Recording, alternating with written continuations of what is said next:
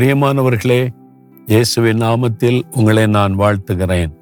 ஆண்டவர் இன்னைக்கு உங்களுக்கு ஒரு அற்புதமான வாக்கு கொடுக்கிறார். என்ன தெரியுமா? ஏசாயா முப்பத்தி ஐந்தாம் அதிகாரம் முதலாம் வசனம்.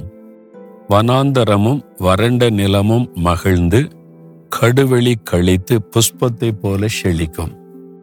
என் வாழ்க்கையே வனாந்தரமாய் போச்சு. இன்னும் அவ்வளவுதான். அப்படின்ற மாதிரி சூழ்நிலையில சிலர் இருக்கிறீங்க. இனிமே என்ன பண்ண முடியும்? அவ்வளோதான் முடிஞ்சது. என் வாழ்க்கையே வனாந்தரம் ஆயிற்று என் வாழ்க்கையில் ஒரு செழிப்பும் இல்லை நன்மையும் இல்லை. அப்படின்னு நினைக்கிறீங்களா? உங்களுடைய வனாந்தரமான வாழ்க்கை செழிப்பாக மாற முடியும். எப்போ தெரியுமா? அந்த வனாந்தரத்தில் ஒரு நீரூற்று உண்டாகும் போது தண்ணீர் வந்துட்டா வறண்ட நிலம் கூட செழிப்பா மாறிவிடும்.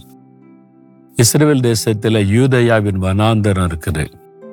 நீங்கள் அது எருசலேமை தாண்டி கொஞ்சம் தூரம் வந்து பார்த்தீங்கன்னா கண்ணு கட்டின தூரம் வரைக்கும் அப்படியே பள்ளமேடும் பள்ளமேடும் வனாந்தரம் யூதய வனாந்தரம். ஒரு மரத்தை பார்க்க முடியாது செடியை பார்க்க முடியாது வறண்டு கிடக்கும். ஒரு சமயம் போயிருக்கும் போது வழிகாட்டி எங்களை இந்த வனாந்தரத்துக்குள்ள பஸ்ஸில் கூட்டி கொண்டு ஒரு இடத்துல நிறுத்தினார். அதில் நிறுத்தி அங்கே பாருங்கன்னு சொன்னார். வனாந்தரத்தின் மத்திய பகுதியில் ஒரு இடத்துல பார்த்தீங்கன்னா செழிப்பா அப்படியே பச்சை பசேருன்னு அந்த மரங்கள் பேரிச்ச மரங்கள் வளர்ந்துருக்குது செழிப்பா இருக்குது. எல்லா இடமும் வண்ணாந்தரம் வறண்டு கிடக்குது. எப்படி இந்த இடத்துல மாத்திரம் பச்சை பசேன்னு இருக்குதுன்னு சொன்னா அவர் சொன்னார் கேரி தாறு இருக்குல்ல பைபிள் சொல்லியிருக்குல்ல எலியா கேரி தாறு. அந்த ஆறு தோன்றி வருகிற ஒரு இடம் இது. அதனால அந்த இடம் செழிப்பா இருக்குதுன்னு சொன்னார். அந்த கேரி தாரினுடைய தண்ணீரை நான் குடிச்சிருக்கிறேன். அப்படியே சின்ன வாய்க்கால் மாதிரி ஓடினது காண்பித்தார். அப்போ ஒரு வனாந்தரத்தில் அந்த தண்ணீர் வரும்போது செழிப்பு உண்டாகிறது. உங்க வாழ்க்கையில ஜீவ தண்ணீராகிய இயேசு அவர்தான் ஜீவ தண்ணீர். அவர் உங்களுடைய வாழ்க்கையில வந்துட்டா உங்களுடைய வாழ்க்கை செழிக்கும்.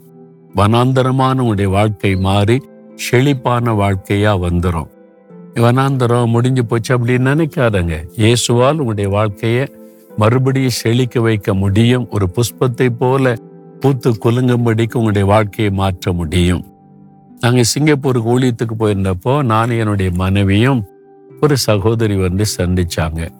இந்தியாவிலேருந்து போனவங்க என் வாழ்க்கையே முடிஞ்சு போச்சு அவ்வளவுதான். நான் வாழ்க்கையில ஏமாற்றப்பட்டு போயிட்டேன். வனாந்தரமாய் போச்சு. இனிமே அவ்வளோதான் ஊருக்கு வரவும் எனக்கு விருப்பம் இல்லை. எப்படி வந்து மக்களை சந்திக்கிறது? வாழ்க்கை எப்படி ஆயிப்போச்சேன்னு சொல்லி. இப்போ நாங்கள் அந்த மகளோட பேசியில் ஆண்டவர் உனக்கு ஒரு புதிய ஆசிர்வாதமான வாழ்க்கை வச்சிருக்கிறாரு. இருவரை நடந்த காரியம் அதையே நினைச்சு நீ சோர்ந்து போகாதபடி உன்னுடைய வனாந்தரமான வாழ்க்கையை செழிக்க வைத்து ஆண்டவர் உன்னை உயர்த்த முடியும்.